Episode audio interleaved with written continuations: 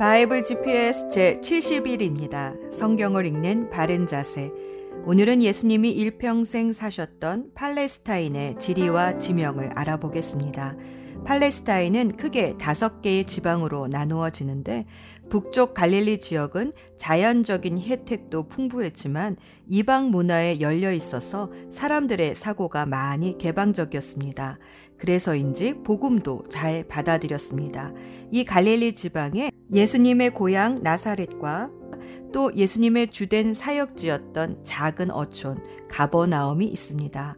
원래 이곳의 가장 큰 도시는 로마 황제 티베리우스를 기념하여 세운 도시 디베리아가 있지만 권력자들과 통치자들만 살고 있어서 예수님은 주로 가난한 어촌 도시 가버나움에서 활동하셨습니다.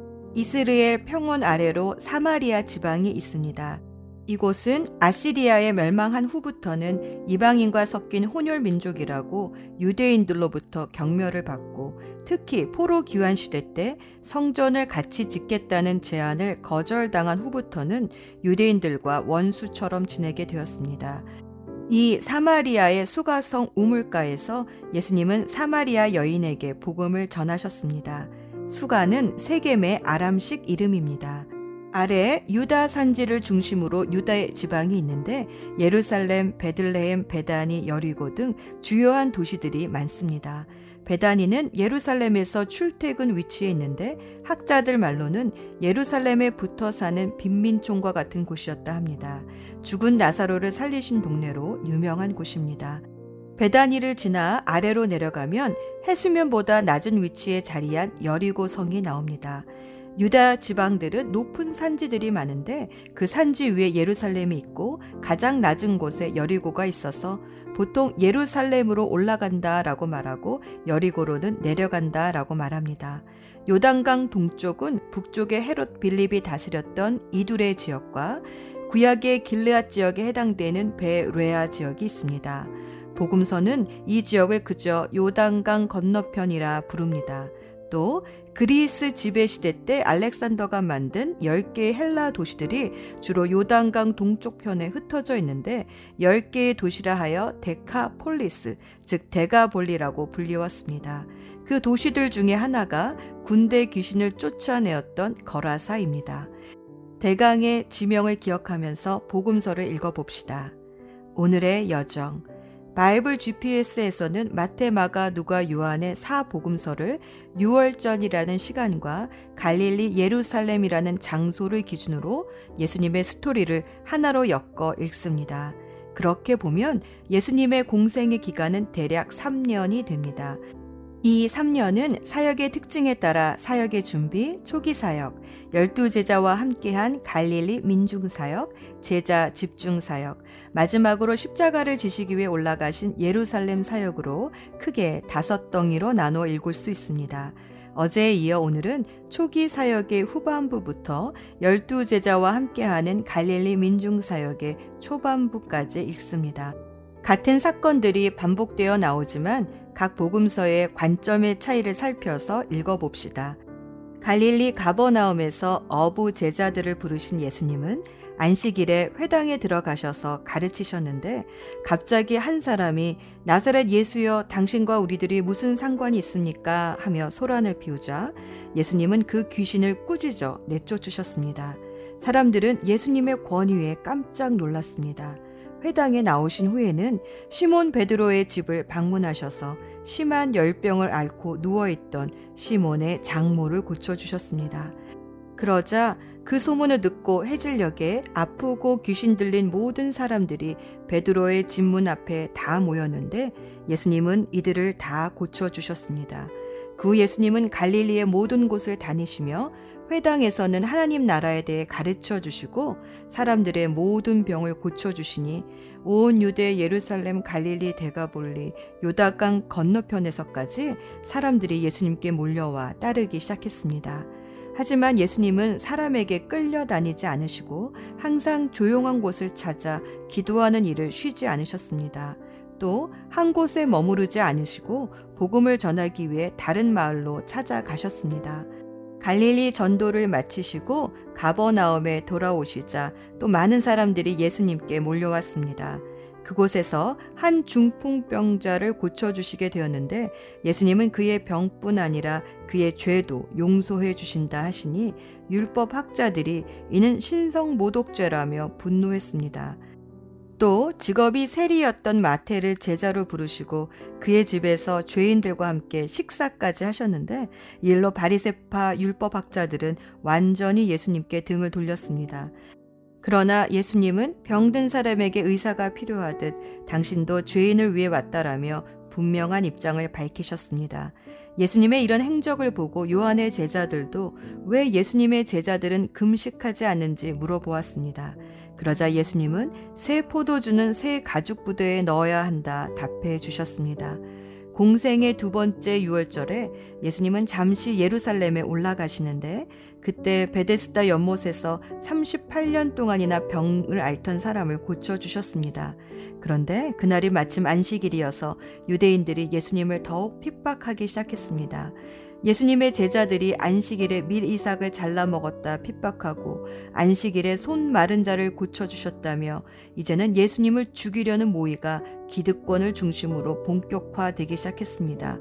그 때문이었을까요? 이제 예수님은 무리를 떠나 당신이 집중해야 할 제자들을 선택하셨습니다. 산에서 밤새 철야 기도를 하신 후 자신을 따르는 제자들 중에서 열두를 뽑아 사도라 부르셨습니다. 그리고 산에서는 제자들에게 팔복의 가르침을 산상수훈으로 주시고 평지에 내려와서는 가난하고 병든 사람들에게 하늘나라의 복음인 팔복을 가르쳐 주셨습니다. 성경 전체를 약탕기에 넣고 푹 끓이면 산상수훈이 나오고 그 산상수훈을 또 꼭 짜면 주기도문이 나오고 그 주기도문을 또 꼭 짜서 엑기스만 뽑으면 하나님 나라가 임하옵시며 라는 말이 나온다고 합니다. 가버나움에서 돌아오신 예수님은 당신을 찾아온 백부장의 종을 고쳐주시고 나인성 과부의 죽은 아들을 살려주십니다. 예수님의 소문을 감옥에서 듣고 있던 세례 요한은 자신의 제자를 보내어 예수님께 오실 그분이 즉 메시아가 맞습니까? 라는 질문을 하자 예수님은 직접 본 것을 가서 전하라며 보지 못하던 사람이 보고 걷지 못하던 사람이 걷고 문둥병 환자가 깨끗해지고 죽은 사람이 살아나고 가난한 사람에게 복음이 전파되었다라고 말씀하시므로 이사야 예언이 이루어졌음을 확증해 주셨습니다. 에덴의 특징은 안식입니다. 하나님의 나라가 임할 때 우리는 참된 안식을 누립니다. 그래서 예수님은 이렇게 말씀하셨습니다. 마태복음 11장 28절. 수고하며 무거운 짐을 진 사람은 모두 내게로 오너라. 내가 너희를 쉬게 하겠다. 예수님과 함께 하나님의 나라가 임했습니다. 예수 전망대. 오늘은 마가복음의 예수님께 포커스를 맞추어 봅니다. 마가복음은 사복음서 중 가장 먼저 기록된 것으로 베드로의 영적 아들이었던 마가가 베드로에게 들은 예수님, 특히 고난받는 종으로 오신 예수님을 기록했습니다. 예수님은 십자가의 고난을 위해 오셨지만 제자들은 여전히 로마의 압자에서 이스라엘을 독립시켜줄 세상의 왕으로 기대했습니다. 베드로도 마찬가지였습니다. 베드로가 어떻게 고난받으러 오신 예수님의 이야기를 마가에게 전해 주었을지 상상하며 들어봅니다. 내가 가이사랴 빌립보에서 예수님께 신앙의 고백을 한 후에 예수님은 갑자기 많은 고난을 받고 배척을 받고 죽으신 후에 사흘 후에 다시 부활하신다는 이야기를 드러내놓고 가르쳐 주셨지. 그래서 난 예수님을 따로 불러내어 바짝 예수님을 잡아당기고는 예수님께 그러시면 안 된다고 항의를 했어. 그랬더니 예수님이 나에게 하나님의 일이 아니라 사람의 일만 생각한다고 야단을 치셨지. 그런 생각이 사단으로부터 왔음을 꾸짖어 주신 거야. 그때 나는 하나님의 영광이 아니라 나의 영광을 생각했던 거지. 그 후에 갈릴리를 가로질러 가던 길에 예수님이 또 그 이야기를 꺼내셨지. 당신이 큰 고난을 당하여 죽은 후에 부활하신다는 이야기 말일세. 그러나 우리는 그 말씀을 들은 후에도 길가에서 누가 제일 큰 자인지 다투었어. 이제 예루살렘으로 가면 정말 이 나라가 뒤집어질 줄 알았거든. 그런데 우리가 다투는 이야기를 들으신 예수님은 우리를 앉히시고는 다시 한번 말씀해 주셨어. 누구든지 큰 자가 되려면 가장 작은 자가 되어 섬겨야 한다고 말일세. 그게 전부가 아니었지. 우리는 또 사고를 쳤어. 예루살렘으로 올라가는 길에 예수님은 한 번 더 죽으시고 부활하실 것이란 이야기를 하셨는데도 우리는 여전히 예루살렘에 가면 한몫 잡을 줄 알았던 거지. 야고보하고 요한은 예수님께 자신을 예수님의 오른쪽과 왼쪽에 앉게 해달라고 큰 자리 달라고 직접 요청까지 했으니 말이야. 돌아보면 그때 예루살렘으로 예수님은 죽으러 가시는 것이었는데 같은 길을 걸으면서도 우리는 나 자신의 유익밖에는 생각하지 못했었어. 예수님과 같이 길을 걸으면서도 말이지. 예수님의 뒤를 따라간다는 것이 무엇인 줄 아나? 그것은 고난받는 섬김에 종의 길을 걷는다는 거네. 내 뜻은 버리고 주님의 뜻을 따른다는 거네. 예수님이 그러셨던 것처럼 말일세. 베드로가 마가에게 전해준 이야기가 어쩐지 제 귀에도 맴도는 것 같습니다. 기도합시다. 참된 안식을 주신 하나님, 가장 무거운 짐이 바로 나인 것을 깨닫게 해주셔서 감사합니다. 자기 중심성이라는 고집센 자아를 내려놓고 이제 말씀을 따라 안식하는 삶을 배우게 하옵소서. 우리 마음에 쉼을 주시는 예수 그리스도의 이름으로 기도합니다. 아멘. 마태복음 8장 예수님께서 베드로의 집에 가셨을 때 베드로의 장모가 열이 높아서 누워 있는 것을 보셨습니다. 예수님께서 그 여자의 손을 만지시니 열이 사라졌습니다. 그 여자가 일어나 예수님을 대접했습니다. 저녁이 되자 사람들이 예수님께 귀신 들린 사람들을 많이 데리고 왔습니다. 예수님께서 말씀으로 귀신을 쫓아내시고 모든 병자들을 고쳐주셨습니다. 이것은 예언자 이사야가 말한 것을 이루려고 하신 것입니다. 그는 우리의 연약함을 짊어지셨고 우리의 질병을 떠맡으셨다. 마가복음 1장 예수님과 제자들이 가버나움으로 가셨습니다. 안식일에 예수님께서 회당에 들어가셔서 가르치기 시작하셨습니다. 거기에 있는 사람들이 예수님의 가르침을 듣고 놀랐습니다. 그것은 율법 학자들과는 달리 예수님께서는 권위 있는 분처럼 가르치셨기 때문입니다. 회당에 더러운 귀신이 들린 사람이 있었습니다. 그가 소리쳤습니다. 나사렛 예수여, 당신과 우리들이 무슨 상관이 있습니까? 우리를 없애려고 오셨습니까? 나는 당신이 누군지 압니다. 바로 하나님께서 보내신 거룩한 분입니다. 예수님께서 조용히 하고 그 사람에게서 나가거라 하시며 그를 꾸짖었습니다. 그 더러운 귀신이 그 사람에게 발작을 일으켰습니다. 그리고 큰 소리를 지르면서 그 사람에게서 나왔습니다. 사람들은 모두 놀라서 이게 어찌된 일이냐. 이것은 권위가 있는 새로운 교훈이다. 저 사람이 더러운 귀신에게 명령을 하니 그것들이 복종하는구나 라고 하며 자기들끼리 서로 물었습니다. 그래서 예수님에 대한 소문이 갈릴리 모든 곳으로 빠르게 퍼져나갔습니다.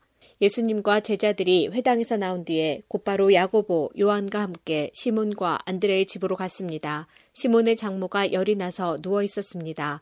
사람들이 바로 이 사실을 예수님께 말씀드렸습니다. 예수님께서 시몬의 장모에게로 가서 손을 잡고 일으켜 세우셨습니다. 그러자 바로 열이 내렸습니다. 시몬의 장모는 예수님을 섬겼습니다. 그날 저녁 해가 지자 사람들이 모든 병든 사람과 귀신 들린 사람들을 예수님께 데리고 왔습니다. 온 마을 사람들이 문 앞에 모여들었습니다. 예수님께서는 온갖 환자들을 다 고쳐주셨습니다. 그리고 많은 귀신들을 내쫓으셨습니다. 예수님께서는 귀신들에게 아무런 말도 하지 못하도록 하셨습니다. 그것은 그들이 예수님이 누구인지 알고 있었기 때문입니다. 누가복음 4장 예수님께서는 갈릴리의 가버나움이란 마을로 내려가셔서 안식일에 사람들을 가르치셨습니다. 사람들은 예수님의 가르침에 놀랐습니다. 그것은 예수님의 말씀에 권위가 있었기 때문입니다. 회당에 더러운 귀신의 영에 사로잡힌 사람이 있었습니다. 그가 큰 소리로 외쳤습니다. 나사렛 사람 예수님, 당신이 우리와 무슨 상관이 있습니까? 우리를 없애려고 오셨습니까? 나는 당신이 누군지 압니다. 당신은 하나님의 거룩한 자입니다. 예수님께서 그를 꾸짖으셨습니다.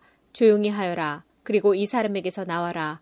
귀신이 그를 사람들 한가운데 쓰러뜨려 놓고 떠나갔는데 그 사람에게 상처는 입히지 않았습니다. 사람들은 매우 놀라며 서로 말했습니다. 이것이 무슨 말씀인가? 권위와 능력을 가지고 더러운 귀신에게 명령을 하니 그것들이 나가는구나. 예수님에 관한 소문이 그 주위의 모든 지역에 점점 퍼져나갔습니다. 예수님께서 회당을 떠나 시몬의 집으로 들어가셨습니다. 그런데 시몬의 장모가 높은 열로 심하게 앓고 있었습니다. 사람들이 그를 위해 예수님께 부탁을 드렸습니다. 예수님께서 시몬의 장모에게 가까이 다가가 보시고 열병을 꾸짖으셨습니다. 그러자 열이 내리고 장모는 즉시 일어나서 예수님과 제자들을 섬겼습니다. 해가 질 때 사람들은 여러 가지 병을 앓고 있는 사람들을 예수님께로 데리고 왔습니다. 예수님께서 그들 모두에게 손을 얹으시고 고쳐주셨습니다. 귀신들도 많은 사람에게서 떠나가며 소리를 질렀습니다. 당신은 하나님의 아들입니다. 그러나 예수님께서 귀신들을 꾸짖어 말하지 못하게 하였습니다. 그것은 이들이 예수님이 그리스도라는 것을 알고 있었기 때문이었습니다. 마태복음 4장 예수님께서 갈릴리 모든 곳을 다니시며 유대인들의 회당 안에서 가르치시고 하늘나라에 대한 기쁜 소식을 전해 주셨습니다. 그리고 사람들의 갖가지 병을 고쳐 주셨습니다. 예수님에 대한 소문이 시리아 전역으로 퍼졌습니다. 사람들은 병든 사람을 모두 데리고 예수님께 나아왔습니다. 그들은 여러 가지 병으로 고통받고 있었는데 통증에 시달리는 사람, 귀신 들린 사람, 간질병에 걸린 사람, 그리고 중풍에 걸린 사람들이었습니다.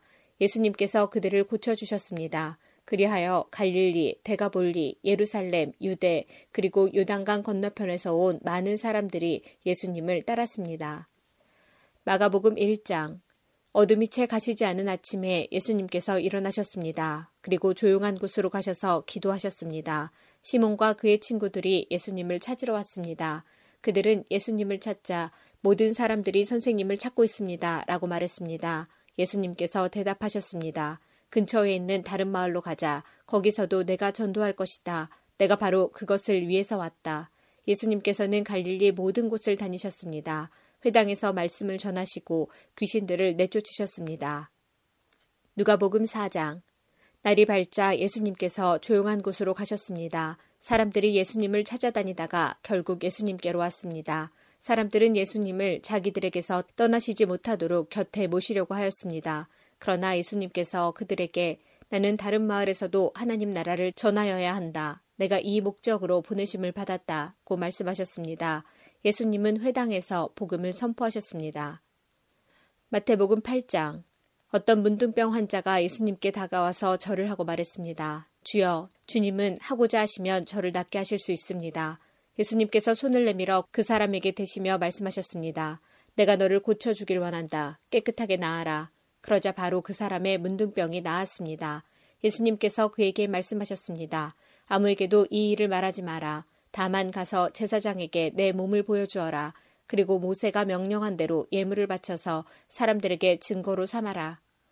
마가복음 1장 어떤 문둥병 환자가 예수님께 와서 무릎을 꿇고 간청했습니다. 선생님께서 원하시면 저를 깨끗하게 하실 수 있습니다.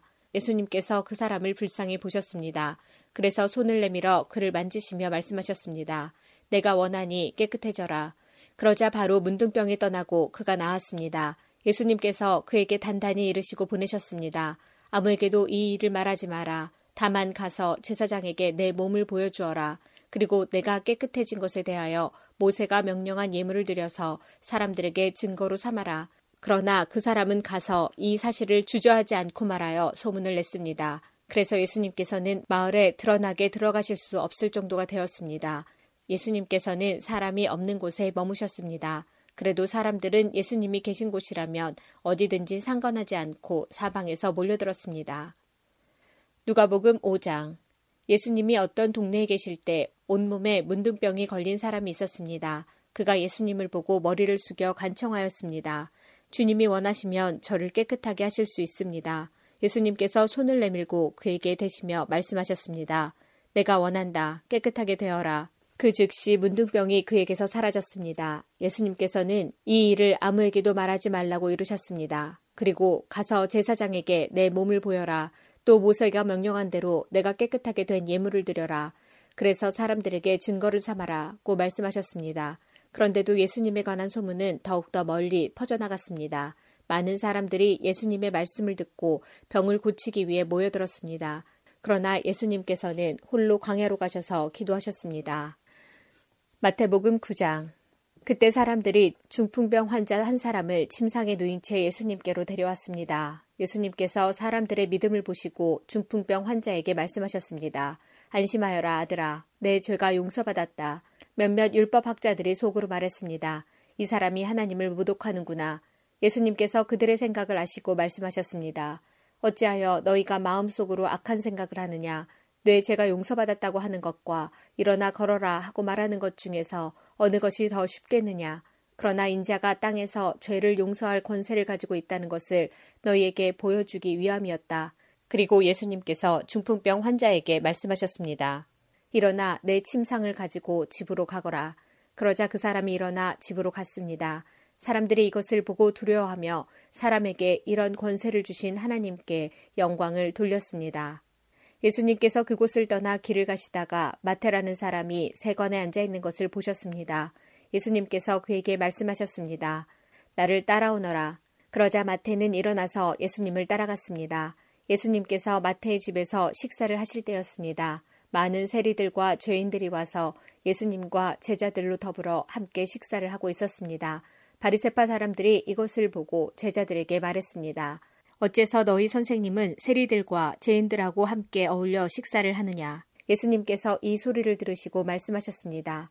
건강한 사람은 의사가 필요 없으나 환자들은 의사가 필요하다. 너희는 가서 나는 희생제물보다 자비를 원한다 라는 말씀이 무슨 뜻인지 배워라.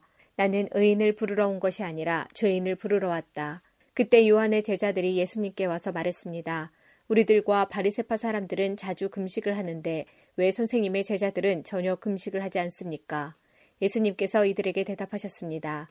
결혼식에 참석한 사람들이 신랑과 함께 있을 때 슬퍼할 수 있느냐? 그러나 신랑을 빼앗길 날이 올 텐데 그때는 금식할 것이다.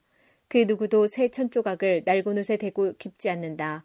만일 그렇게 하면 새 천 조각이 그 옷을 잡아당겨 더 심하게 찢어질 것이다. 그 누구도 새 포도주를 낡은 가죽 부대에 담지 않는다.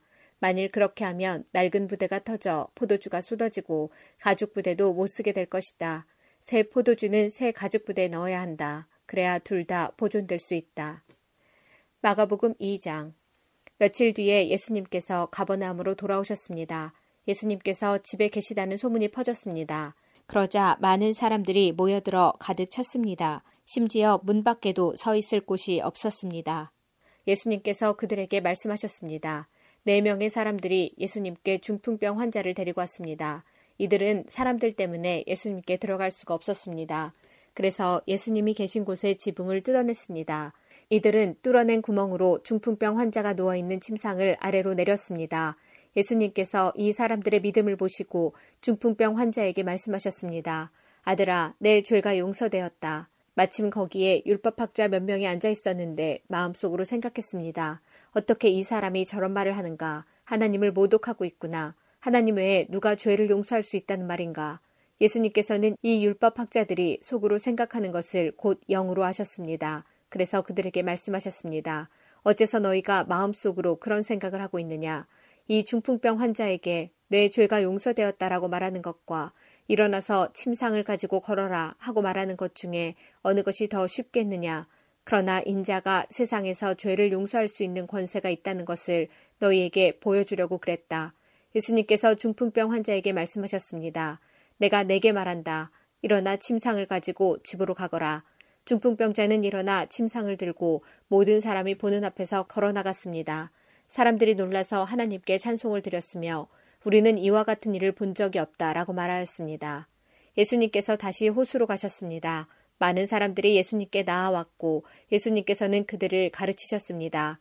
예수님께서 호숫가를 걸으시다가 알페오의 아들 레위가 세관에 앉아 있는 것을 보셨습니다. 예수님께서 그에게 말씀하셨습니다. 나를 따라오너라. 그러자 레이는 일어나서 예수님을 따랐습니다. 예수님께서 레이의 집에서 식사를 하고 계실 때였습니다. 여러 세리들과 죄인들이 예수님과 그 제자들과 함께 식사를 하고 있었습니다. 왜냐하면 이런 사람들이 예수님을 많이 따랐기 때문입니다. 바리세파 율법학자들이 예수님께서 세리들과 죄인들과 함께 식사하시는 것을 보고 제자들에게 물었습니다. 어째서 너희 선생님은 세리와 죄인들과 먹고 마시느냐? 예수님께서 이 말을 들으시고 그들에게 말씀하셨습니다. 건강한 사람에게는 의사가 필요 없고 병든 사람에게 의사가 필요한 것이다. 나는 의로운 사람을 부르러 온 것이 아니고 죄인들을 부르러 왔다. 요한의 제자들과 바리세파 사람들은 금식을 하였습니다. 사람들이 와서 말했습니다. 요한의 제자들과 바리세파 사람의 제자들은 금식을 하는데 어째서 선생님의 제자들은 금식을 하지 않습니까? 예수님께서 대답하셨습니다. 신랑의 친구들이 신랑과 함께 있을 때 금식을 하지 않는다. 그렇지 않느냐? 신랑이 자기들과 함께 있는 한 그들은 금식하지 않는다. 그러나 신랑을 빼앗길 날이 올 것이고 그날에 금식을 하게 될 것이다. 그 누구도 낡은 옷에 새 천 조각을 대고 깁지 않는다. 만일 그렇게 하면 새로 된 조각이 낡은 옷을 당겨 더욱 못 쓰게 될 것이다. 또한 그 누구도 낡은 술 부대에 새 술을 보관하지 않는다. 만일 그렇게 하면 술이 그 부대를 터뜨려 술과 함께 술 부대가 다 못 쓰게 될 것이다. 새 술은 새 부대에 넣어야 한다. 누가복음 5장 어느 날 예수님께서 가르치고 계실 때 갈릴리와 유대의 모든 마을과 예루살렘에서 온 바리세파 사람과 율법학자들도 거기에 앉아 있었습니다. 주님의 능력이 예수님과 함께 하셔서 사람들을 고쳤습니다. 그때 어떤 사람들이 중풍병에 걸린 사람을 침상에 눕힌 채로 데려왔습니다. 이들은 병자를 데리고 가서 예수님 앞에 보이려고 했습니다. 그러나 사람들이 너무 많아서 예수님께 데리고 갈 방법을 찾을 수가 없었습니다. 그들은 지붕 위로 올라가서 지붕을 뚫고 환자를 침상에 누인 채 예수님 앞 한가운데로 매달아 내렸습니다. 그들의 믿음을 보시고 예수님께서 환자에게 말씀하셨습니다. 친구여, 내 죄가 용서받았다. 율법학자들과 바리세파 사람들이 속으로 생각하기 시작했습니다. 이 사람이 누구인데 하나님을 모독하는가? 하나님 외에 누가 죄를 용서할 수 있단 말인가? 예수님께서 그들의 생각을 아시고 그들에게 대답하셨습니다. 왜 마음속에 그런 생각을 하느냐? 내 죄가 용서받았다라고 하는 것과 일어나 걸어라고 말하는 것 중에서 어느 것이 더 쉽겠느냐? 그러나 인자가 이 세상에서 죄를 용서하는 권세를 가지고 있다는 것을 알려주려는 것이다. 예수님께서 중풍병자에게 말씀하셨습니다. 내가 말한다. 일어나 내 침상을 가지고 집으로 가거라. 그 즉시 그 사람은 사람들 앞에서 일어났습니다. 그리고 자신이 누웠던 침상을 들고 하나님께 영광을 돌리며 집으로 돌아갔습니다. 사람들이 놀라움에 사로잡혔습니다. 사람들은 하나님께 영광을 돌리고 두려워하며 말했습니다. 오늘 우리가 신기한 일을 보았다. 그 후에 예수님께서 길을 가시다가 레위라는 세리가 세관에 앉아 있는 것을 보시고 그에게 말씀하셨습니다. 나를 따르라. 레위는 모든 것을 버려두고 일어나 예수님을 따라갔습니다. 레위는 자기 집에서 예수님을 위해 큰 잔치를 베풀었습니다. 거기에는 많은 세리들과 그 밖의 사람들이 함께 음식을 먹고 있었습니다. 바리세파 사람들과 율법학자들이 예수님의 제자들을 비방하였습니다. 왜 당신들은 세리들과 죄인들과 더불어 먹고 마십니까? 예수님께서 그들에게 대답하셨습니다. 의사가 필요한 사람은 건강한 사람이 아니라 병든 사람이다. 나는 의인을 부르려고 온 것이 아니라 죄인을 불러 회개시키려고 왔다. 사람들이 예수님께 말했습니다. 요한의 제자들은 자주 금식하고 기도를 합니다. 바리세파 사람들도 이같이 합니다. 그런데 당신의 제자들은 항상 먹고 마시는군요. 예수님께서 이들에게 말씀하셨습니다. 신랑이 결혼 잔치에 손님들과 함께 있는데 이들에게 금식하라고 할 수 없지 않느냐. 그러나 그들이 신랑을 빼앗길 때가 올 텐데 그때는 금식할 것이다. 예수님께서 이들에게 비유를 말씀하셨습니다. 아무도 새 옷에서 한 조각을 떼어내어 낡은 옷에 붙이지 않는다. 만일 그렇게 하면 새 옷은 찢어지고 새 옷에서 떼어낸 그 조각이 낡은 옷에 어울리지도 않을 것이다. 아무도 새 포도주를 낡은 가죽 부대에 넣지 않는다. 만일 그렇게 하면 새 포도주가 그 가죽 부대를 터뜨려서 포도주는 쏟아지고 가죽 부대도 망가질 것이다. 새 포도주는 새 가죽 부대에 넣어야 한다. 아무도 묵은 포도주를 마시고 나서 새 포도주를 원하지 않는다. 왜냐하면 묵은 포도주가 더 좋다라고 하기 때문이다.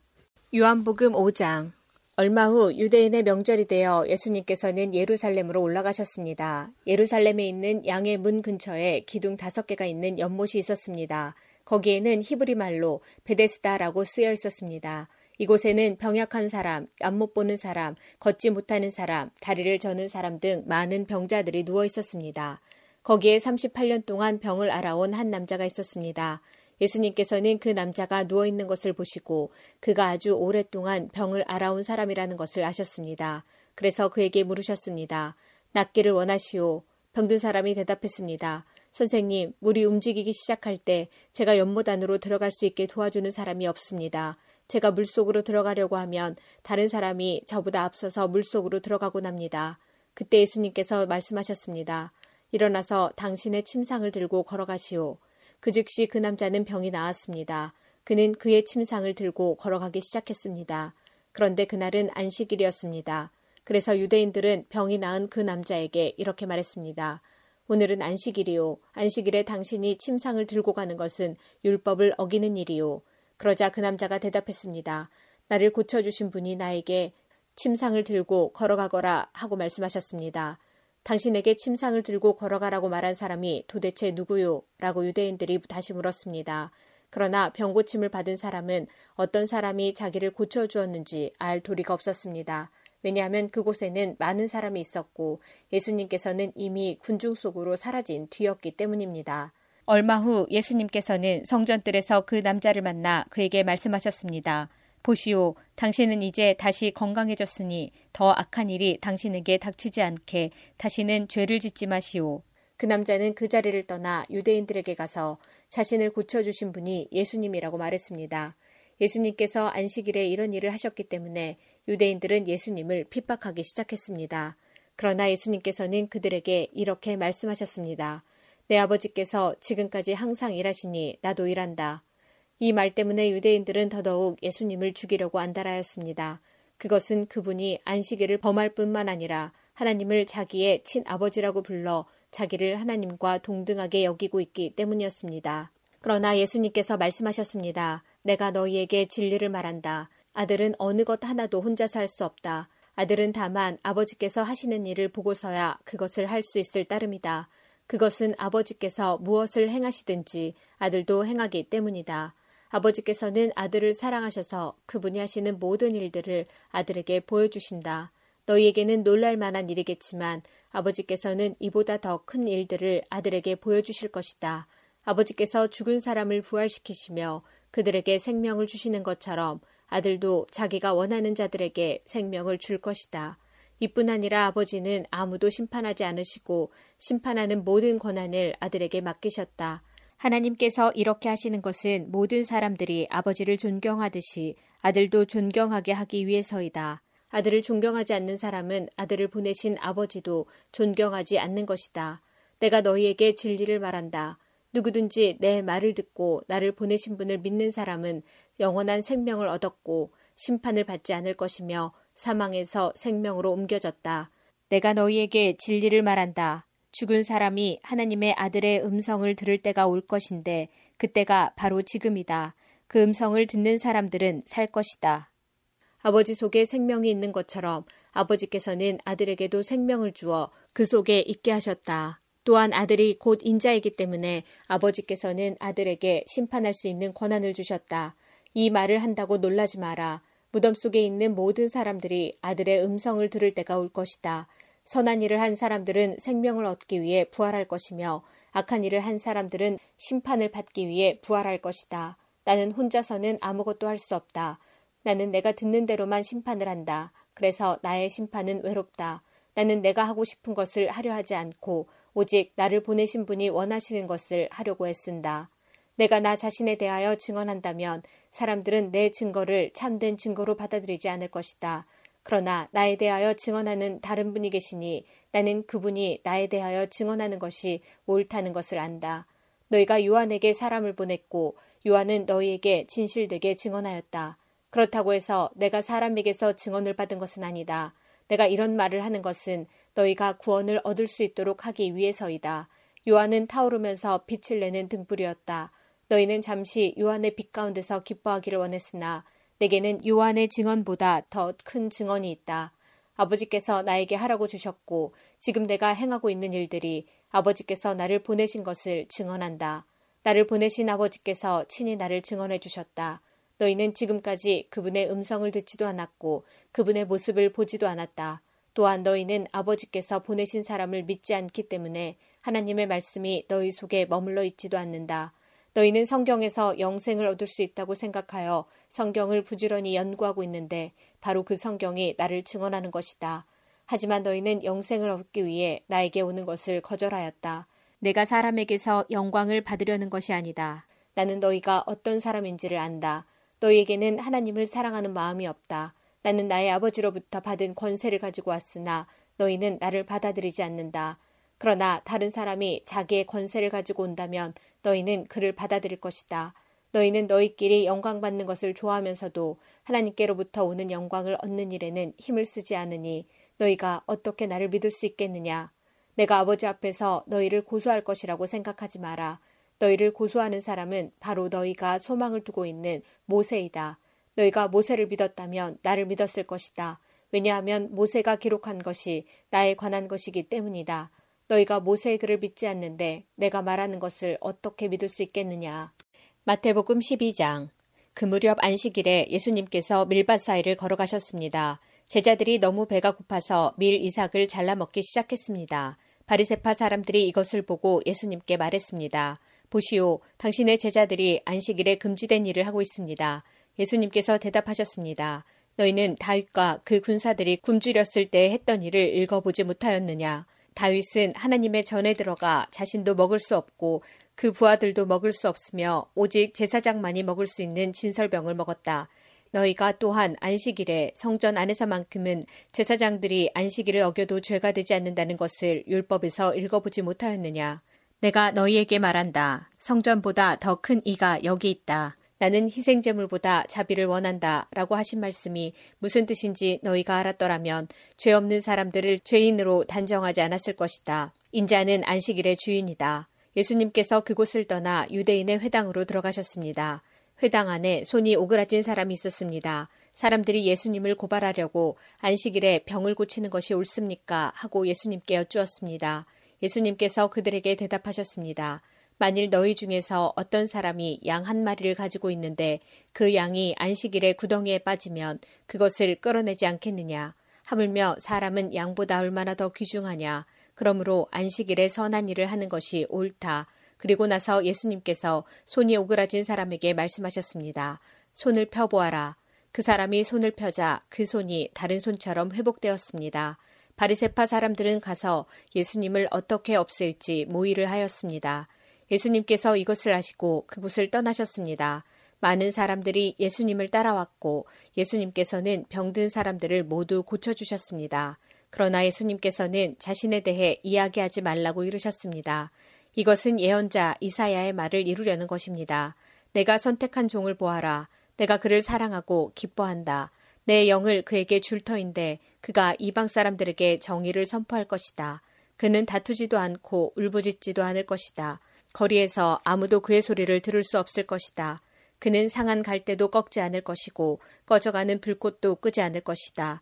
그래서 그는 결국 정의가 이기게 할 것이다. 모든 이방 사람들이 그 이름에 소망을 걸 것이다. 마가복음 2장 안식일에 예수님께서 밀밭 사이를 지나가실 때였습니다. 제자들이 길을 내면서 밀 이삭을 잘랐습니다. 바리세파 사람들이 예수님께 말했습니다. 보십시오. 어째서 선생님의 제자들은 안식일에 율법을 어깁니까? 예수님께서 대답하셨습니다. 다윗과 그 부하들이 배가 고파 먹을 것이 필요했을 때 다윗이 어떻게 했는지 읽어보지 않았느냐. 아비아달 대제사장 때에 다윗이 하나님의 집에 들어가서 하나님께 바친 빵을 먹었다. 이것은 제사장 외에는 먹을 수 없는 것이었다. 그러나 다윗은 그 빵을 자기와 함께 있던 사람들에게 주기까지 했다. 예수님께서 바리세파 사람들에게 말씀하셨습니다. 안식일은 사람을 위해 생긴 것이지 사람이 안식일을 위해 생긴 것이 아니다. 그러므로 인자가 안식일의 주인이다. 마가복음 3장 예수님께서 회당에 들어가셨습니다. 거기에는 손이 오그라진 사람이 있었습니다. 사람들은 예수님을 고발하려고 예수님께서 안식일에 그 사람을 고쳐주시는지 지켜보고 있었습니다. 예수님께서 손이 오그라진 사람에게 말씀하셨습니다. 일어나서 나오너라. 그리고 그들에게 물으셨습니다. 안식일에 좋은 일을 하는 것이 옳으냐, 나쁜 일을 하는 것이 옳으냐, 사람의 생명을 살리는 것이 옳으냐, 죽이는 것이 옳으냐. 그러자 사람들이 아무런 대답도 하지 못했습니다. 예수님께서 분노하시며 주위를 둘러보시고 사람들의 마음이 굳은 것을 아시고 슬퍼하셨습니다. 예수님께서 그 사람에게 말씀하셨습니다. 내 손을 펴보아라. 그 사람이 손을 내밀자 그 손이 나았습니다.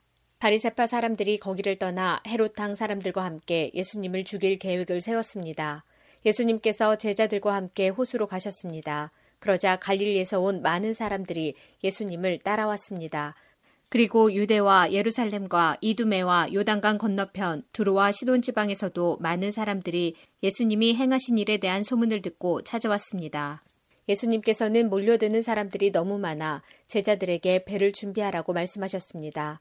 예수님께서 많은 사람들을 고쳐주신 까닭에 병에 걸린 사람들이 예수님을 만지려고 밀려들었던 것입니다. 더러운 귀신들은 예수님을 보기만 하면 앞에 엎드려서 당신은 하나님의 아들이십니다. 라고 소리쳤습니다.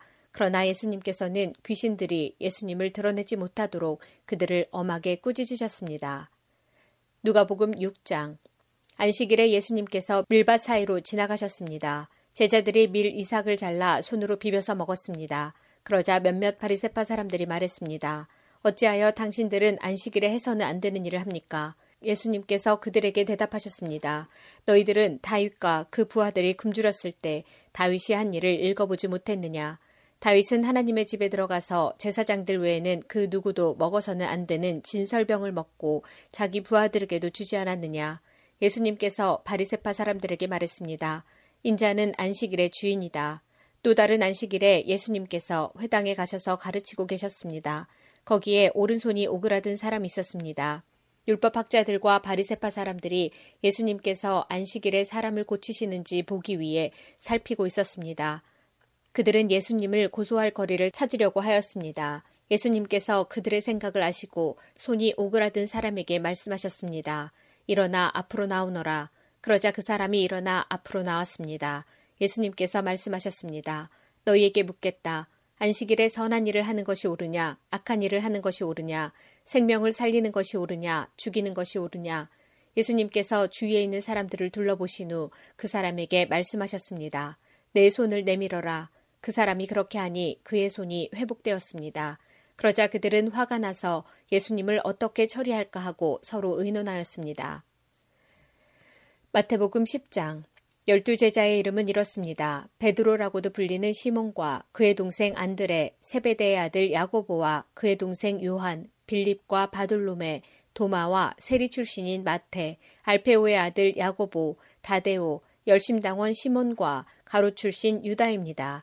유다는 예수님을 배반한 사람입니다. 마가복음 3장 예수님께서 산 위에 올라가셔서 원하시는 몇몇 사람들을 부르셨습니다. 그러자 그들이 예수님께 올라왔습니다. 예수님께서 열두 사람을 세우시고 이들을 사도라고 부르셨습니다. 예수님께서는 그들과 함께 하시면서 그들로 하여금 나가서 말씀을 전하게 하셨습니다. 또한 귀신을 내쫓는 권세도 주셨습니다. 예수님께서 열두 사람을 세우셨는데 그들은 예수님께서 베드로라는 이름을 지어주신 시몬과 천둥의 아들들이란 뜻으로 예수님께서 보아너게라는 이름을 지어주신 세베대의 아들 야고보와 그의 동생 요한, 안드레, 빌립, 바돌로메, 마테, 도마, 알페오의 아들 야고보, 다데오, 열심당 출신의 시몬, 그리고 예수님을 배반한 가롯 출신의 유다입니다. 누가복음 6장 그때 예수님께서 기도하러 산으로 올라가셨습니다. 예수님께서 밤을 지새며 하나님께 기도하였습니다. 날이 밝자 예수님께서 제자들을 부르셨습니다. 그리고 그들 중에서 12명을 뽑아 사도라고 부르셨습니다. 이들은 예수님께서 베드로라는 이름을 지어주신 시몬과 그의 동생 안드레, 그리고 야고보와 요한, 그리고 빌립과 바돌로메, 그리고 마테와 도마, 알페오의 아들 야고보와 열심파라고 불리는 시몬, 야고보의 아들 유다와 배반자가 된 가롯 유다였습니다. 마태복음 5장 예수님께서 사람들을 보시고 산으로 올라가 앉으셨습니다. 그러자 제자들이 예수님께 다가왔습니다. 예수님께서 입을 열어 사람들을 가르치셨습니다. 마음이 가난한 사람은 복이 있다. 하늘나라가 그들의 것이다. 슬퍼하는 사람은 복이 있다. 그들이 위로를 받을 것이다. 마음이 온유한 사람은 복이 있다. 그들이 땅을 상속받을 것이다. 의를 위해 줄이고 목마른 사람은 복이 있다. 그들이 배부를 것이다. 자비로운 사람은 복이 있다. 그들이 하나님의 자비를 입을 것이다. 마음을 깨끗이 한 사람은 복이 있다. 그들이 하나님을 볼 것이다. 평화를 위해 일하는 사람은 복이 있다. 그들이 하나님의 아들이라고 불릴 것이다. 의롭게 살려고 하다가 박해를 받은 사람은 복이 있다. 하늘나라가 그들의 것이다. 사람들이 나 때문에 너희를 모욕하고 박해하고 온갖 나쁜 말을 할 때 너희에게 복이 있다. 기뻐하고 즐거워하여라. 하늘에서 너희의 상이 크다. 너희보다 먼저 살았던 예언자들도 이처럼 박해를 받았다. 너희는 세상의 소금이다. 만일 소금이 그 맛을 잃으면 무엇으로 짠 맛을 내겠느냐? 맛을 잃은 소금은 아무 쓸모가 없게 되어 밖에 버려져 사람들에게 밟힐 뿐이다. 너희는 세상의 빛이다. 산 위에 있는 도시는 숨겨질 수 없다. 등불을 뒷바간에 두지 않고 등잔대 위에 놓는다. 그래야 등불이 그 집에 있는 모든 사람에게 빛을 비추게 될 것이다. 이와 같이 너희 빛을 사람들에게 비춰라. 그래서 사람들이 너희의 선한 행동을 보고 하늘에 계신 너희 아버지께 영광을 돌리게 하여라. 내가 모세의 율법이나 예언자들의 말씀을 깨뜨리러 온 줄로 생각하지 마라. 나는 그들의 말씀을 깨뜨리러 온 것이 아니라 완성하러 왔다. 나는 너희에게 진정으로 말한다. 하늘과 땅이 없어지기 전에는 율법의 아무리 작은 부분이라도 사라지지 않고 반드시 다 이루어질 것이다. 그러므로 누구든지 이 계명 가운데 가장 작은 것 하나라도 어기거나 다른 사람에게 그렇게 하라고 가르치는 사람은 하늘나라에서 가장 작게 될 것이다. 그러나 누구든지 계명을 지키고 가르치면 하늘나라에서 크게 될 것이다. 내가 말한다. 너희 의가 율법학자들이나 바리세파 사람들보다 훨씬 낫지 않으면 하늘나라에 들어가지 못할 것이다. 예전에는 살인하지 마라. 누구든지 살인을 하는 사람은 재판을 받을 것이다. 라는 계명을 받았다고 너희가 들었다. 그러나 나는 너희에게 말한다. 자기 형제에게 화를 내는 사람은 재판정에 설 것이며 자기 형제에게 나쁜 말을 하는 사람도 사내들인 법정에 설 것이다. 또한 자기 형제에게 바보라고 하는 사람은 지옥불에 던져질 것이다. 그러므로 내가 재단에서 예물을 드릴 때 내 형제가 너에게 나쁜 감정을 갖고 있는 것이 생각나거든 재단에 예물을 놓아두고 가서 먼저 내 형제와 화해하여라. 그 후에 다시 와서 예물을 바쳐라. 너를 고소하는 사람이 함께 길에 있을 때 빨리 화해하여라. 그렇지 않으면 그가 너를 재판관에게 넘기고 재판관이 너를 간수에게 넘겨줘 감옥에 갇히게 될 것이다. 내가 진정으로 너희에게 말한다. 너희가 마지막 한 푼까지 다 갚기 전에는 그 감옥에서 나오지 못할 것이다. 가늠하지 말라는 계명을 너희가 들었다. 그러나 나는 너희에게 말한다. 누구든지 음란한 생각으로 여자를 바라보는 사람은 이미 마음속으로 그 여인과 가늠한 것이다. 만일 내 오른쪽 눈이 죄를 짓게 하거든 그 눈을 빼어 던져버려라. 내 몸 전체가 지옥에 던져지는 것보다 신체 중 하나를 잃는 것이 낫다. 만일 내 오른손이 죄를 짓게 하거든 그 손을 잘라내어 던져라. 내 몸 전체가 지옥에 던져지는 것보다 신체 중 하나를 잃는 것이 낫다. 누구든지 아내와 이혼하는 사람은 이혼 증서를 주어야 한다라는 계명을 너희가 들었다. 그러나 내가 너희에게 말한다. 음행한 경우 외에 자기 아내와 이혼하는 사람은 아내로 하여금 가늠하게 하는 것이다. 이혼한 여자와 결혼하는 사람도 가늠하는 것이다. 또한 예전에는 거짓 맹세를 하지 마라. 죽게 한 맹세는 꼭 지켜야 한다. 라는 계명을 받았다고 너희가 들었다. 그러나 내가 너희에게 말한다. 결코 맹세하지 마라. 하늘을 두고 맹세하지 마라. 하늘은 하나님의 보좌이기 때문이다. 땅을 두고 맹세하지 마라. 땅은 하나님의 발을 두시는 곳이기 때문이다. 예루살렘을 두고 맹세하지 마라. 예루살렘은 위대한 왕의 성이기 때문이다. 내 머리를 두고 맹세하지 마라. 너희는 머리카락 하나도 희게 하거나 검게 할 수 없기 때문이다. 너희는 그렇다라고 할 때만 예하고 아닐 때는 아니오라고 말해라. 예나 아니오 이상의 말은 악한 생각에서 나오는 것이다. 너희는 눈에는 눈으로 이에는 이로 라는 말을 들었다. 그러나 내가 너희에게 말한다. 나쁜 사람과 맞서지 마라. 만일 누가 내 오른쪽 뺨을 때리거든 다른 뺨도 돌려대라. 만일 누가 너희를 재판에 걸어 내 속옷을 가지려고 하거든 겉옷까지 내어주어라. 만일 누가 너를 강제로 약 1.5km를 가게 하거든 그와 함께 약 3km를 가주어라. 내게 달라고 하는 사람에게 주어라. 내게 꾸러운 사람을 거절하지 마라. 너희는 내 이웃을 사랑하고 원수를 미워하라고 말하는 것을 들었다. 그러나 나는 너희에게 말한다. 너희의 원수를 사랑하여라. 너희를 박해하는 사람들을 위해 기도하여라. 그러면 너희가 하늘에 계신 아버지의 아들이 될 것이다. 너희 아버지는 악한 사람이나 선한 사람 모두에게 햇빛을 비추시고 의인과 죄인에게 비를 내려주신다. 만일 너희를 사랑하는 사람만 사랑한다면 무슨 상을 받을 수 있겠느냐? 심지어 세리도 그만큼은 하지 않느냐? 만일 너희 형제들에게만 인사한다면 다른 사람들보다 너희가 더 나을 것이 무엇이냐? 심지어 이방 사람들도 그만큼은 하지 않느냐? 그러므로 하늘에 계신 너희 아버지가 완전하신 것처럼 너희도 완전하도록 하여라. 마태복음 6장 남들에게 보이려고 다른 사람들 앞에서 의를 행하지 않도록 주의하여라. 그렇지 않으면 하늘에 계신 아버지께 아무런 상도 받지 못할 것이다. 자선을 베풀 때 위선자들처럼 내 앞에 나팔을 불지 마라. 그들은 사람들로부터 영광을 얻으려고 회당이나 길에서 나팔을 분다. 내가 너희에게 진정으로 말한다. 그들은 이미 자기 상을 다 받았다. 자선을 베풀 때에는 내 오른손이 하는 일을 왼손이 모르게 하여라. 아무도 너의 구제함을 모르게 하여라. 그러면 숨어서 보시는 내 아버지께서 내게 갚아주실 것이다. 기도할 때에 위선자들처럼 하지 마라. 그들은 사람들에게 보이려고 회당이나 길모퉁이에 서서 기도하기를 좋아한다. 내가 너희에게 진정으로 말한다. 그들은 이미 자기 상을 다 받았다. 기도할 때에 골방에 들어가 문을 닫고 숨어 계시는 내 아버지께 기도하여라. 숨어서 보시는 내 아버지께서 내게 갚아주실 것이다. 기도할 때에 이방 사람들처럼 아무 의미 없는 말을 되풀이하지 마라. 그들은 많이 말해야 하나님께서 들어주실 것으로 생각한다. 그들을 닮지 마라. 너희 아버지께서는 구하기도 전에 너희에게 무엇이 필요한지 이미 아신다. 그러므로 이렇게 기도하여라. 하늘에 계신 우리 아버지, 아버지의 이름이 거룩하게 여김을 받으소서, 아버지의 나라가 이루어지게 하소서, 아버지의 뜻이 하늘에서처럼 이 세상에서도 이루어지게 하소서, 오늘 우리에게 필요한 양식을 주소서, 우리에게 잘못한 사람을 우리가 용서해 준 것처럼 우리의 죄를 용서하여 주소서, 우리들을 시험에 빠지지 않게 하시고 악으로부터 구원해 주소서. 아버지는 나라와 권세와 영광을 가지고 계십니다. 아멘.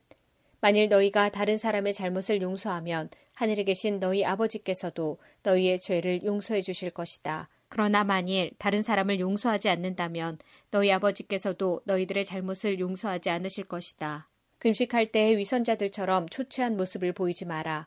그들은 자신들이 금식하는 것을 사람들에게 보이려고 초췌한 모습을 드러내려 한다. 내가 너희에게 진정으로 말한다. 그들은 이미 자기의 상을 다 받았다. 너는 금식할 때 머리에 기름을 바르고 얼굴을 씻어라. 그렇게 하여 다른 사람들에게 금식하는 것을 나타내지 말고 오직 숨어 계시는 아버지께만 보여라. 숨어서 보시는 내 아버지께서 내게 갚아주실 것이다. 너희를 위하여 세상에 재물을 쌓아두지 마라. 땅에서는 조미 먹거나 녹슬어 못 쓰게 되고 도둑이 와서 훔쳐갈 것이다. 그러므로 너희의 재물을 하늘에 쌓아두어라. 하늘에서는 조미 먹거나 녹슬지 않을 것이며 도둑이 들어와 훔쳐가지도 못할 것이다. 내 재물이 있는 곳에 내 마음도 있다. 눈은 몸의 등불이다. 만일 내 눈이 밝으면 내 온몸이 밝을 것이다. 그러나 내 눈이 나쁘면 온몸이 어두울 것이다. 그러므로 내 안에 있는 빛이 어두우면 그 어두움이 얼마나 심하겠느냐. 아무도 두 주인을 섬기지 못한다. 한쪽을 미워하고 다른 쪽을 사랑하든지 한쪽을 귀중히 여기고 다른 쪽을 없인 여길 것이다. 너희는 하나님과 재물을 같이 섬길 수 없다. 그러므로 내가 너희에게 말한다. 너희 목숨을 위하여 무엇을 먹을까 또는 무엇을 마실까 걱정하지 마라. 몸을 위하여 무엇을 입을까 걱정하지 마라. 목숨이 음식보다 훨씬 소중하지 않느냐. 몸이 옷보다 훨씬 소중하지 않느냐. 하늘에 있는 새를 보아라. 새는 심지도 않고 거두지도 않고 창고에 쌓아두지도 않는다. 그러나 하늘에 계신 너희 아버지께서 새들을 먹이신다. 너희는 새보다 훨씬 더 귀하지 않느냐? 너희 중에 누가 걱정해서 자기의 수명을 조금이라도 연장할 수 있느냐? 너희는 왜 옷에 대해 걱정하느냐? 들에 피는 백합꽃이 어떻게 자라는가 생각해 보아라. 백합은 수고도 하지 않고 옷감을 짜지도 않는다. 그러나 내가 너희에게 말한다. 온갖 영화를 누린 솔로몬도 이 꽃 하나에 견줄 만큼 아름다운 옷을 입어보지 못하였다. 하나님께서 오늘 있다가 내일이면 불 속에 던져질 들풀도 이렇게 입히시는데 너희를 더 소중하게 입히시지 않겠느냐. 믿음이 적은 사람들아, 그러므로 무엇을 먹을까, 무엇을 마실까, 혹은 무엇을 입을까 하면서 걱정하지 마라. 이런 걱정은 이방 사람들이나 하는 것이다. 하늘에 계신 너희 아버지께서는 너희에게 이 모든 것이 필요할 줄을 아신다. 먼저 아버지의 나라와 아버지의 의를 구하여라. 그러면 이 모든 것들이 너희에게 덤으로 주어질 것이다. 그러므로 내일 일을 걱정하지 마라. 내일 일은 내일 걱정할 것이고 오늘의 고통은 오늘로 충분하다. 마태복음 7장 비판을 받지 않으려면 비판하지 마라. 너희가 비판한 그대로 비판을 받을 것이며 너희가 판단한 기준에 따라 너희도 판단받을 것이다. 어찌하여 내 형제의 눈 속에 있는 작은 티는 보면서 내 눈 속에 있는 나무 토막은 보지 못하느냐? 내 눈 속에 나무 토막이 있으면서 어떻게 내 형제에게 내 눈 속에 있는 작은 티를 빼주겠다라고 말, 할 수 있느냐. 위선자들아, 먼저 내 눈 속에 있는 나무 토막을 빼내어라. 그 후에야 잘 보여서 내 형제의 눈 속에 있는 티를 빼낼 수 있을 것이다. 거룩한 것을 개에게 주지 마라. 진주를 돼지 앞에 던지지 마라. 개나 돼지는 그것을 짓밟고 뒤돌아서서 너희를 물어버릴 것이다. 구하라. 그러면 너희에게 주실 것이다. 찾아라. 그러면 발견할 것이다. 두드려라. 그러면 문이 너희에게 열릴 것이다. 구하는 사람은 누구든지 받을 것이다. 찾는 사람은 찾을 것이다. 그리고 두드리는 사람에게는 문이 열릴 것이다. 아들이 빵을 달라고 하는데 너희 중에서 누가 돌을 주겠느냐? 아들이 생선을 달라고 하는데 누가 뱀을 주겠느냐? 비록 너희가 나쁜 사람이라 할지라도 자녀에게 좋은 것을 주려고 하는데 하물며 하늘에 계신 너희 아버지께서 구하는 사람에게 좋은 것을 주시지 않겠느냐? 다른 사람이 너희에게 해주었으면 하는 대로 너희가 다른 사람에게 모두 해주어라. 이것이 율법과 예언서의 내용이다.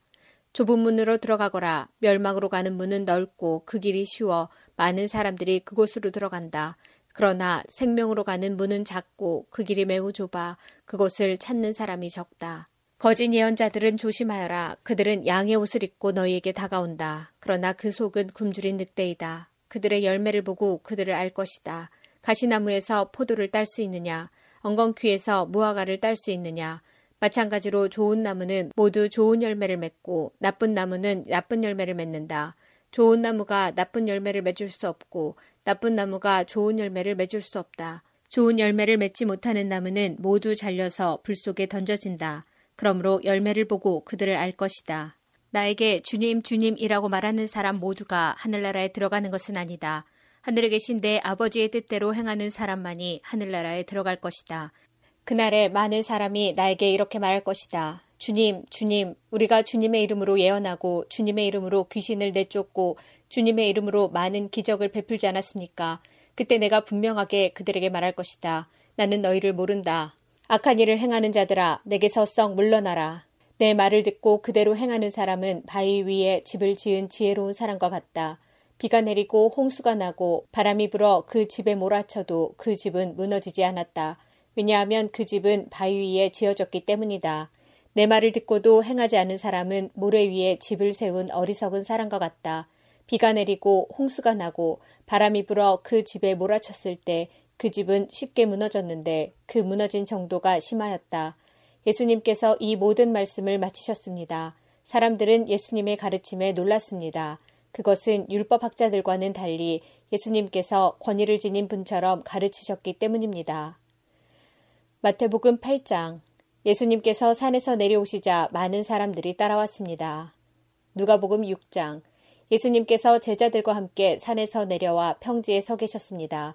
거기에는 제자들이 많이 있었고 온 유대와 예루살렘과 두로와 시돈 해안 지방에서 온 사람들도 많이 있었습니다. 그들은 예수님의 말씀도 듣고 자신들의 병도 치료받으려고 왔습니다. 더러운 귀신으로 고생하는 사람들이 다 나았습니다. 사람들은 예수님을 만져보려고 애썼습니다. 그것은 능력이 예수님에게서 나와 그들을 모두 낫게 하였기 때문입니다. 예수님께서 눈을 들어 제자들을 보시고 말씀하셨습니다. 가난한 사람들은 복이 있다. 그것은 하나님 나라가 저희들의 것이기 때문이다. 지금 굶주린 사람들은 복이 있다. 그것은 너희가 배부르게 될 것이기 때문이다. 지금 우는 사람들은 복이 있다. 그것은 너희가 웃게 될 것이기 때문이다. 인자 때문에 사람들이 너희를 미워하고 너희를 배척하고 욕하고 누명을 씌울 때 너희에게 복이 있다. 그날에 기뻐하고 뛰어놀아라. 이는 하늘에서 너희의 상이 크기 때문이다. 그들의 조상들도 예언자들을 그렇게 대하였다. 그러나 너희 부자들은 화가 있다. 너희는 이미 위로를 다 받았다. 지금 배부른 너희들은 화가 있다. 너희가 굶주리게 될 것이다. 지금 웃는 사람들은 화가 있다. 너희가 슬퍼하며 울게 될 것이다. 모든 사람들이 너희를 칭찬할 때에 화가 있다. 그들의 조상들도 거짓 예언자들을 그렇게 대하였다. 내 말을 듣는 너희에게 말한다. 너희 원수를 사랑하고 너희를 미워하는 사람들에게 잘해주어라. 너희를 저주하는 사람들을 축복하고 너희를 모욕하는 사람을 위해 기도하여라. 누가 내 뺨을 치거든 다른 뺨도 돌려대라. 누가 내 겉옷을 빼앗거든 속옷도 거절하지 마라. 달라는 사람은 누구에게든지 주어라. 내 것을 빼앗는 사람에게 돌려달라고 하지 마라. 너희는 다른 사람이 내게 해주길 바라는 대로 다른 사람에게 해주어라. 너희가 만일 너희를 사랑하는 사람만 사랑한다면 칭찬받을 것이 무엇이냐? 죄인들도 자기를 사랑해주는 사람은 사랑한다. 너희가 만일 너희에게 잘해주는 사람에게만 잘해준다면 칭찬받을 것이 무엇이냐? 죄인들도 그렇게는 한다. 너희가 만일 되돌려 받을 수 있겠다고 생각하는 사람에게 꾸어준다면 칭찬받을 것이 무엇이냐? 죄인들도 그대로 돌려받을 생각으로 죄인들에게 꾸어준다. 너희는 원수를 사랑하고 좋게 대하며 되돌려받을 생각을 하지 말고 꾸어주어라. 그러면 너희의 상이 클 것이고 가장 높으신 분의 아들이 될 것이다. 이는 하나님께서는 은혜를 모르는 사람과 악한 사람에게도 자비로우시기 때문이다. 너희의 아버지가 자비로우신 것처럼 자비로워져라. 비판하지 마라. 그러면 너희도 비판을 받지 않을 것이다. 비난하지 마라. 그러면 너희도 비난을 받지 않을 것이다. 용서하여라. 그러면 너희도 용서받을 것이다. 주어라. 그러면 너희에게도 주어질 것이다. 되를 누르고 흔들어 넘치도록 재어서 너희의 품에 안겨주실 것이다.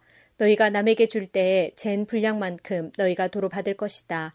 그리고 예수님께서 이런 비유를 그들에게 말씀하셨습니다. 보지 못하는 자가 보지 못하는 자를 안내할 수 있겠느냐? 둘 다 구덩이에 빠지지 않겠느냐? 학생이 선생보다 더 나을 수 없다. 그러나 누구든지 다 배우고 나면 선생과 같아질 것이다. 어찌하여 너는 형제의 눈에 있는 작은 티는 보면서 내 눈 속에 있는 큰 통나무는 보지 못하느냐? 내가 자신의 눈 속에 있는 큰 통나무는 보지 못하면서 어떻게 형제에게 형제여 내 눈 속의 티를 빼어주마 라고 말할 수 있느냐? 위선자여 우선 내 눈 속에 있는 통나무나 빼내라. 그런 다음에야 내 눈이 잘 보여서 형제의 눈 속에 있는 티를 뺄 수 있을 것이다. 좋은 나무가 나쁜 열매를 맺을 수 없고 또 나쁜 나무가 좋은 열매를 맺을 수 없다. 나무마다 그 열매로 안다. 가시나무에서 무화과를 얻을 수 없고 가시덤불에서 포도를 딸 수 없다. 선한 사람은 그 마음 속에 선한 것을 쌓았다가 선한 것을 내고 악한 사람은 그 마음 속에 악한 것을 쌓았다가 악한 것을 낸다. 왜냐하면 사람은 그의 마음 속에 쌓여 있는 것을 말하기 때문이다. 너희는 나에게 주여 주여 하면서 왜 내가 말한 것은 행하지 않느냐? 누구든지 내게 와서 내 말을 듣고 그대로 하는 사람이 어떠한 사람과 같은지 너희에게 보여주겠다. 그는 땅을 깊이 파고 바위 위에 기초를 놓고 집을 짓는 사람과 같다.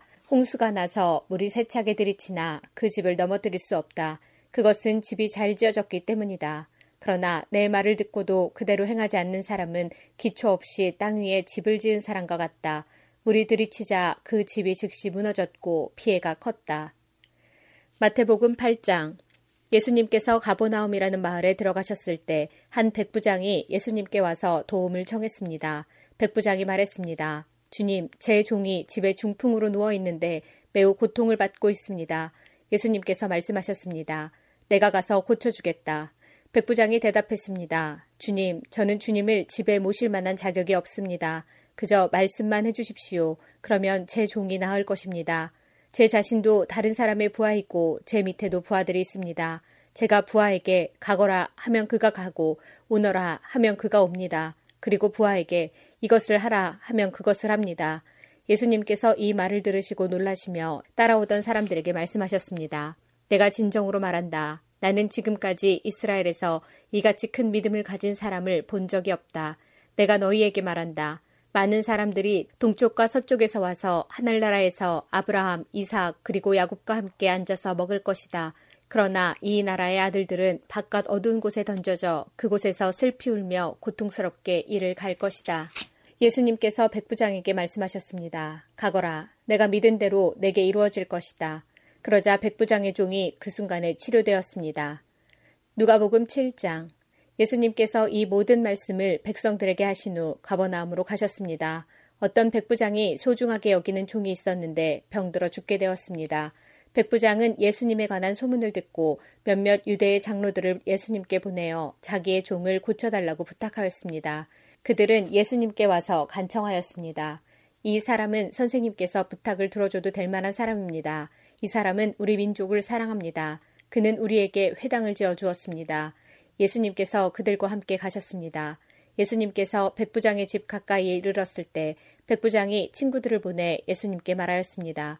주님, 수고하실 필요가 없습니다. 저는 선생님을 집에 모실 만한 자격이 없습니다. 그래서 제가 주님께 나올 자격도 없다고 생각했습니다. 말씀만 하십시오. 그러면 제 종이 나을 것입니다. 저도 다른 사람 아래에 있고 제 밑에도 부하들이 있습니다. 제가 이 사람더러 가라 하면 가고 저 사람더러 오라 하면 옵니다. 또 제 종에게 이것을 하라 하면 그대로 합니다. 예수님께서 이 말을 들으시고 놀라시며 따라오던 사람들에게 말씀하셨습니다. 내가 너희에게 말한다. 이스라엘에서도 이처럼 큰 믿음을 본 적이 없다. 백부장이 보냈던 사람들이 집으로 돌아가 보니 그 종이 나아 있었습니다. 조금 뒤에 예수님께서 나인이라는 마을로 가셨습니다. 제자들과 많은 사람들도 예수님을 따라가 함께 갔습니다. 예수님께서 성문 가까이 이르렀을 때 죽은 사람이 실려 나오고 있었습니다. 그는 과부의 하나밖에 없는 아들이었습니다. 마을 사람들이 그 과부와 함께 있었습니다. 주께서 그를 보시고 불쌍하게 여기셨습니다. 예수님께서 아이의 어머니에게 말씀하셨습니다. 울지 마라. 그리고 관에 손을 대시니 관을 메고 가던 사람들이 걸음을 멈추었습니다. 예수님께서 말씀하셨습니다. 소년아, 내가 내게 말한다. 일어나라. 그러자 죽었던 사람이 일어나 앉아서 말하기 시작하였습니다. 예수님께서 그를 어머니에게 보냈습니다. 사람들 모두가 두려움에 휩싸였습니다. 사람들은 하나님께 영광을 돌렸습니다. 위대한 예언자가 우리 가운데 나타났다. 하나님께서 당신의 백성들을 돌보아 주셨다. 예수님에 대한 이 이야기는 온 유대와 그 근방에 두루 퍼져나갔습니다. 마태복음 11장 세례자 요한은 감옥에서 그리스도의 하신 일을 들었습니다. 요한은 제자들을 예수님께 보냈습니다. 요한은 그들을 통해 예수님께 물었습니다. 오신다고 했던 분이 바로 당신입니까? 아니면 다른 분을 기다려야 합니까? 예수님께서 대답하셨습니다. 요한에게 가서 너희가 듣고 본 것을 말하여라. 보지 못하는 사람이 보고 걷지 못하는 사람이 걷고 문둥병 환자가 깨끗해지고 듣지 못하는 사람이 듣고 죽은 사람이 살아나며 가난한 사람에게 복음이 전해진다고 하여라. 나를 의심하지 않는 사람은 복이 있다. 요한의 제자들이 떠난 뒤에 예수님께서 모인 사람들에게 요한에 대해 말씀하기 시작하셨습니다. 너희는 무엇을 보러 광야에 나갔느냐? 바람에 흔들리는 갈대를 보러 갔느냐? 아니면 무엇을 보러 갔느냐? 화려한 옷을 입은 사람을 보려고 나갔느냐? 화려한 옷을 입은 사람은 왕궁에 있다. 그러면 너희는 무엇을 보러 나갔느냐? 예언자를 보려고 나갔느냐? 그렇다. 내가 너희에게 말한다. 이 사람은 예언자보다 더 나은 사람이다. 이 사람에 대하여 성경에 이렇게 기록되어 있다. 보라, 내가 너보다 앞서 나의 사자를 보낸다. 그는 너희에게를 준비할 것이다. 내가 너희에게 진정으로 말한다. 여자가 낳은 사람 중에 그 누구도 세례자 요한보다 더 위대한 사람은 없다. 그러나 하늘나라에서는 아무리 낮은 사람이라도 세례자 요한보다 더 위대하다. 세례자 요한 때로부터 지금까지 하늘나라는 힘있게 성장하고 있다. 힘 있는 사람들이 하늘나라를 차지할 것이다. 모든 예언자들과 율법에 예언한 것이 요한까지이다. 너희가 이 예언을 받아들일 마음이 있다면 오기로 되어 있는 엘리야가 바로 요한이다. 들을 수 있는 귀를 가진 사람은 모두 들어라. 내가 이 세대의 사람들을 무엇에 비유할 수 있겠느냐? 이들은 마치 장터에 앉아 있는 아이들이 다른 아이들을 부르는 것과 같다. 우리가 너희를 위하여 피리를 불었는데 왜 춤을 추지 않았느냐? 우리가 슬픈 노래를 불렀는데 왜 울지 않았느냐? 요한은 와서 먹지도 않고 마시지도 않았다. 그러자 사람들이 이렇게 말했다. 그는 귀신 들렸어. 인자가 와서 먹고 마시니 사람들이 말했다. 저 사람을 봐. 탐욕이 많은 사람이야. 저 사람은 술꾼이야. 세리와 죄인의 친구야. 그러나 지혜는 그 행한 일 때문에 옳다는 것이 증명된다. 그때 예수님께서 자신이 가장 많은 기적을 베푸셨던 도시들을 꾸짖기 시작하셨습니다. 그것은 이들이 회개를 하지 않았기 때문입니다. 화가 미칠 것이다. 고라시나 화가 있을 것이다. 베세다야 너희에게 베풀었던 기적이 두루와 시돈에서 있었다면 그곳 사람들은 벌써 베옷을 입고 죄를 뒤집었으며 회개했을 것이다. 내가 너희에게 말한다. 심판의 날에 너희가 두루와 시돈보다 더 많은 심판을 받을 것이다. 그리고 너 가버나오마 내가 하늘까지 높아질 줄 아느냐 오히려 너희는 지옥에 떨어질 것이다. 너희에게 베푼 기적이 소돔에서 일어났다면 그 도시가 오늘까지 남아 있었을 것이다. 내가 너희에게 말한다. 심판의 날에는 너희가 소돔보다 더 큰 심판을 받을 것이다. 그때 예수님께서 대답하여 말씀하셨습니다. 하늘과 땅의 주인이신 아버지, 이것들을 지혜롭고 영리한 사람에게는 감추시고 어린 아이들에게는 보여주셨으니 감사합니다. 그렇습니다, 아버지. 이것이 아버지께서 기뻐하시는 뜻입니다. 나의 아버지께서 내게 모든 것을 주셨다. 아버지 외에는 아들을 아는 이가 없고 아들과 아들이 나타내 주고자 하는 사람 외에는 아버지를 아는 이가 없다. 무거운 짐을 지고 지친 사람은 모두 나에게 오너라. 내가 너희를 쉬게 할 것이다. 나는 마음이 온유하고 겸손하니 나의 멍에를 메고 내게 배워라. 그러면 너희 영혼이 쉼을 얻을 것이다. 나의 멍에는 쉽고 나의 짐은 가볍다. 누가복음 7장 요한의 제자들이 이 모든 소식을 요한에게 알렸습니다. 요한은 제자 가운데 두 사람을 불렀습니다. 그리고 주님께 그들을 보내어 선생님이 오실 그분이십니까? 아니면 우리가 다른 사람을 기다려야 합니까? 라고 물어보게 하였습니다. 그 사람들이 예수님께 와서 말했습니다. 세례자 요한이 우리들에게 선생님을 뵙고 여쭈어 보라고 하였습니다. 선생님이 오실 그분이십니까? 아니면 우리가 다른 사람을 기다려야 합니까? 그때 예수님께서 질병과 고통과 악한 영에 시달리는 많은 사람들을 고쳐주셨습니다. 또 보지 못하는 사람들도 볼 수 있게 하셨습니다. 예수님께서 요한의 제자들에게 말씀하셨습니다. 가서 요한에게 너희들이 보고 들은 것을 알려라. 보지 못하는 사람이 보고 다리를 저는 사람이 걷고 문둥병 환자가 깨끗해지며 듣지 못하는 사람이 듣고 죽었던 자가 살아나며 가난한 사람들에게 복음이 전파된다고 하여라. 나를 의심하지 않는 사람은 복이 있다. 요한의 심부름을 왔던 사람들이 떠나가자 예수님께서 사람들에게 요한에 대해 말했습니다. 너희는 무엇을 보려고 광야에 나갔느냐? 바람에 흔들리는 갈대냐? 아니면 무엇을 보러 나갔느냐? 화려한 옷을 입은 사람이냐? 멋지고 호사스러운 옷을 입고 호사롭게 사는 사람은 궁전에 있다. 그러면 너희는 무엇을 보려고 나갔느냐? 예언자냐? 그렇다. 내가 너희에게 말한다.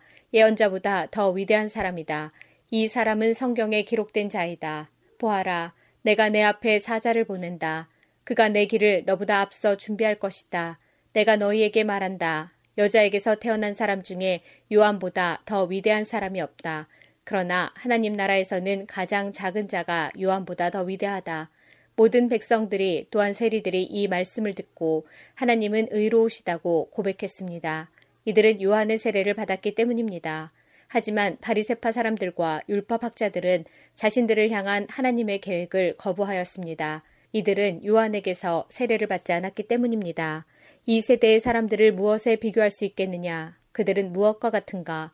이들은 시장에 앉아 서로 부르며 우리가 너희를 위해 피리를 불어도 너희가 춤추지 않았다. 우리가 울어도 너희가 울지 않았다. 라고 말하는 아이들과 같다.